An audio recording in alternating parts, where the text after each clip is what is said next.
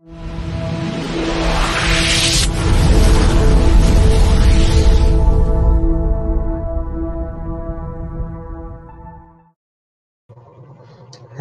my name is Brandon, and this is the newest episode of Beard, Bald, Bipolar, and the Boss. Uh, my name is Brandon Croucher, and I thank you for joining me today. So, it's Labor Day, and I always thought Labor Day was an interesting holiday from the people that are off for this day, that get the day off, to the people that are working. Like, this is the day for the laborers to be off of work. Yet, we still see most of the labor jobs being the ones that were working. We still want to make sure our restaurants are open, our grocery stores are full, and the laborers that do the building and the manufacturing and stuff. I drove by the Ford plant today. They were actually doing business. They were actually uh, building and assembling, assembling. But my thing was, I wanted to know more about Labor Day. I wanted to understand it a little bit better because I think it's interesting how this is a holiday that's built on the laborers. That's supposed to be a day off for laborers. That ends up being something they're working, and they're working for everybody else. That just feels off. Why are we celebrating a day where we're really not getting off the people that are doing heavy labor? Then I started looking into it, and I went to the actual United States Department of Labor Union or U.S. Department of Labor, and it's a government registered site. It's .gov.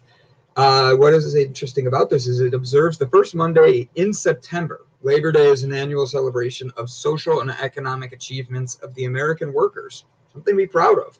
The holiday is rooted in the late 19th century when labor activists pushed for federal holiday to recognize the many contributions workers have made to the American strength, prosperity, and well being. So it's a day that's meant to be parades, everybody outside being together, celebrating, where everybody has a day of making us proud to be who we are Americans or whoever. But that was the history of this. They were originally had Labor Day floats. It was interesting because the first actual Labor Day was in 1885 in Oregon by law. And they had like little floats as you could see in the picture next to me to it being becoming a national holiday and being in 23 more states 10 years later in 1984 1894 uh, there's a debate over who founded labor day was it mr mcguire or like peter mcguire back in 1882 uh, the general secretary to the brotherhood of a carpenter joins the co-founder of the american labor federal labor's union suggested doing a day for a general holiday for laboring. But then there's also Mr. Matthew Maguire, the later secretary of at the local 334 of the International Association of Machinists in Patterson, in Paterson, New Jersey, who proposed the holiday in 1882 as well, while serving as secretary of Central Labor Union in New York. So there's debates over who even founded the holiday. Pretty interesting.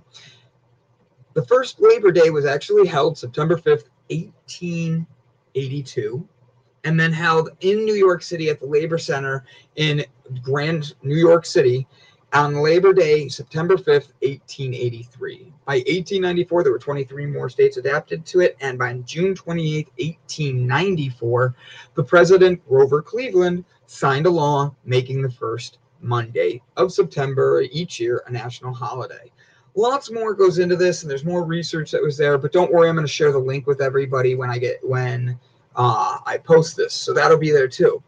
So that's interesting to me it's all these history it's all these facts about what's going on on labor day how it came about and how the pride behind it and all this but then it turns into we don't know who actually came up with it which is not a big deal it's really not but it's where it originated from and why other states didn't adapt to it but it's okay. Everything takes time.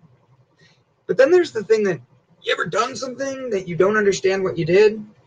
Like, you ever say something that you didn't know what it exactly meant, but you knew it sounded good in that moment? Why don't we wear white after Labor Day? I was asked that today, and I had to be honest, I didn't ever think of that. I've never, it's just something I've always been told on TV. The thing is, I started looking into it And I found an article going from just a few weeks ago from Better Homes and Gardens website, as you can see on the screen, and the history behind the no white after Labor Day rule. What's interesting about this, other than all the pop ups that Better Home and Gardens has coming on here, is the explanation. Oh, I think I passed it. That there we go.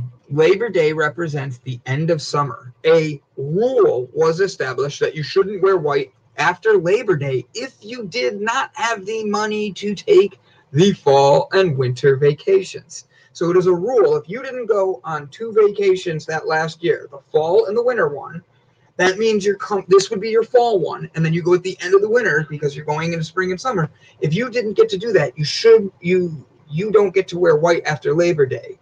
Why? It was also used to identify those who need to work and those who didn't. So, you ever tell anybody, hey, you can't wear white after Labor Day? Well, guess what? You're telling them that they're lower class than you.